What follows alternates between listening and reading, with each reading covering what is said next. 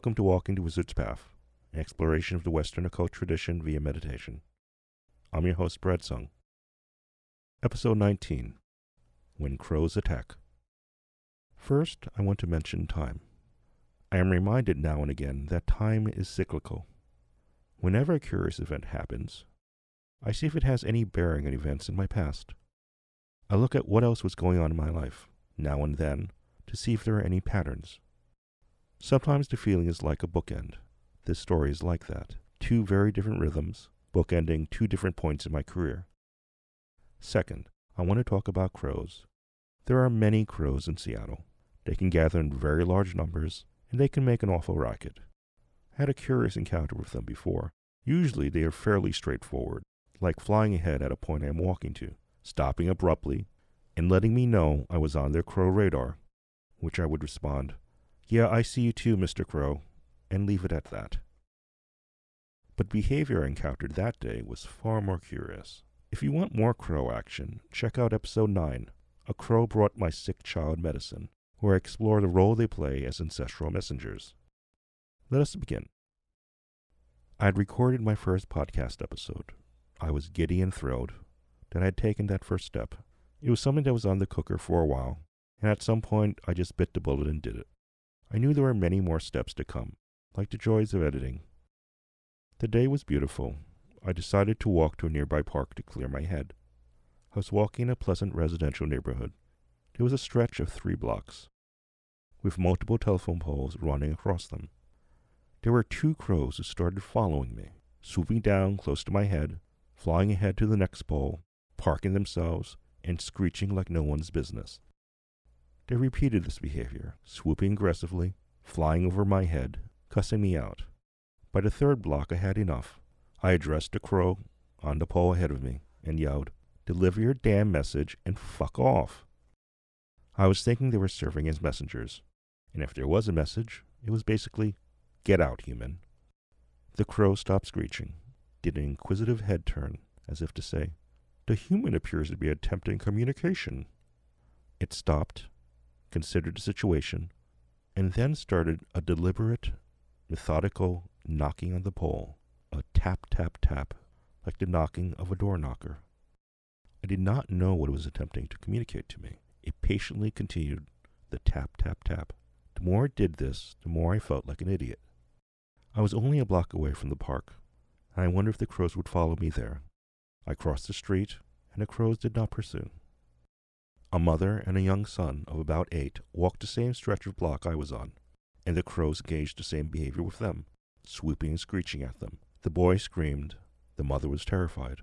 So the message was not directed to me personally, but to all humans within a specific territory. I wondered why.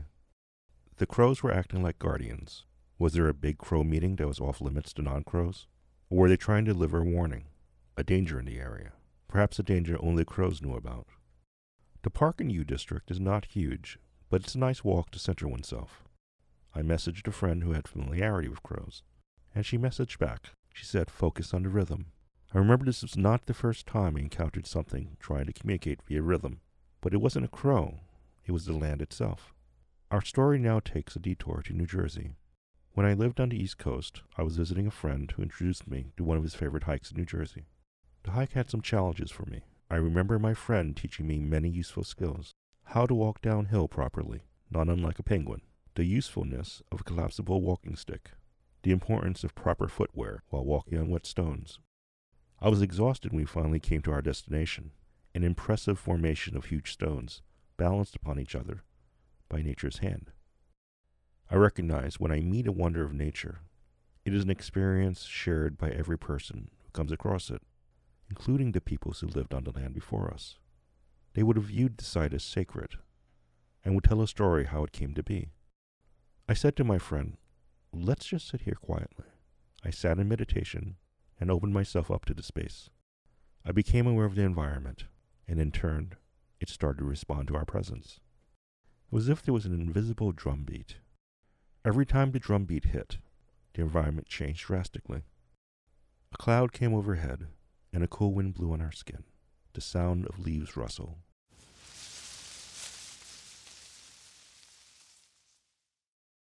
a sharp burst of cicadas, sounding off in unison.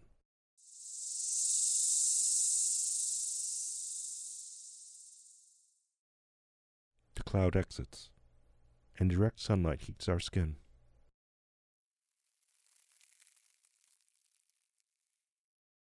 The cloud returns. We are in shadow once again, and absolute silence overtakes the woods.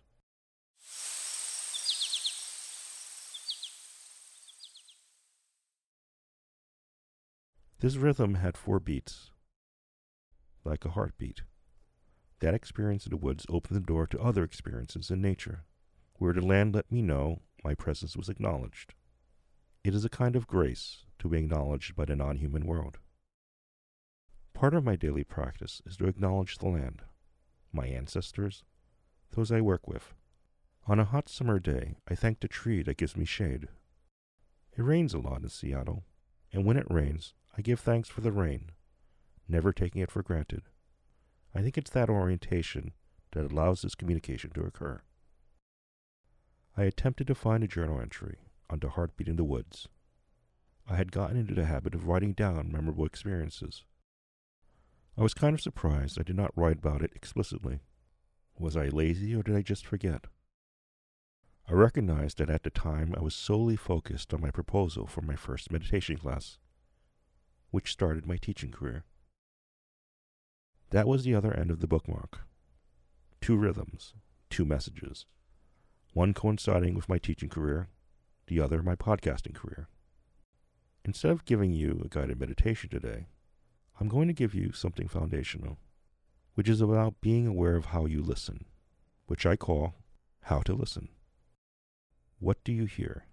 Do not analyze, comment, or judge. Simply listen. Do not attempt to move your focus anywhere. Wherever you are, simply listen. Wherever your attention is, I want you to bring your focus now to the bounds of your physical body. Make no attempts to control this or that. Simply listen to your body.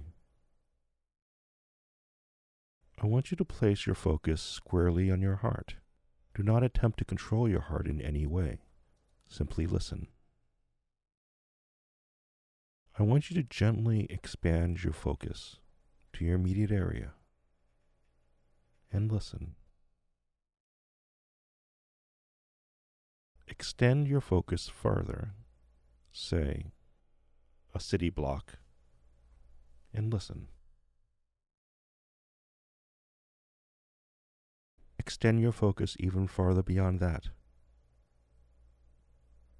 and listen.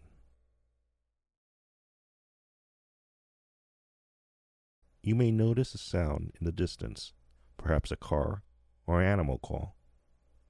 Place your focus on that sound and only listen to that sound. Are you able to maintain attention on that one sound? Gently bring your focus back to your body. I want you not to focus on the sounds, but the intervals of silence between them. Place your mind in those spaces between sounds. Are you able to maintain attention on that emptiness? Is it truly empty? Take a breath in, then exhale.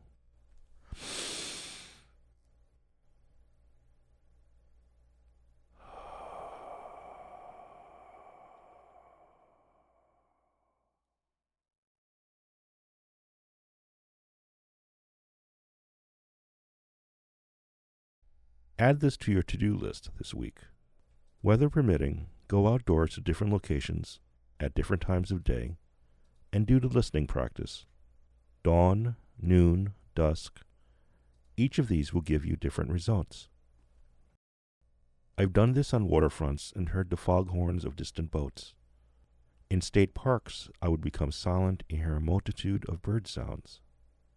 But only after I became silent. Only when you become silent will you notice that you are not alone. What happens after that is a future lesson. I hope you receive benefit from this work. If it speaks to you, I hope you will stick around.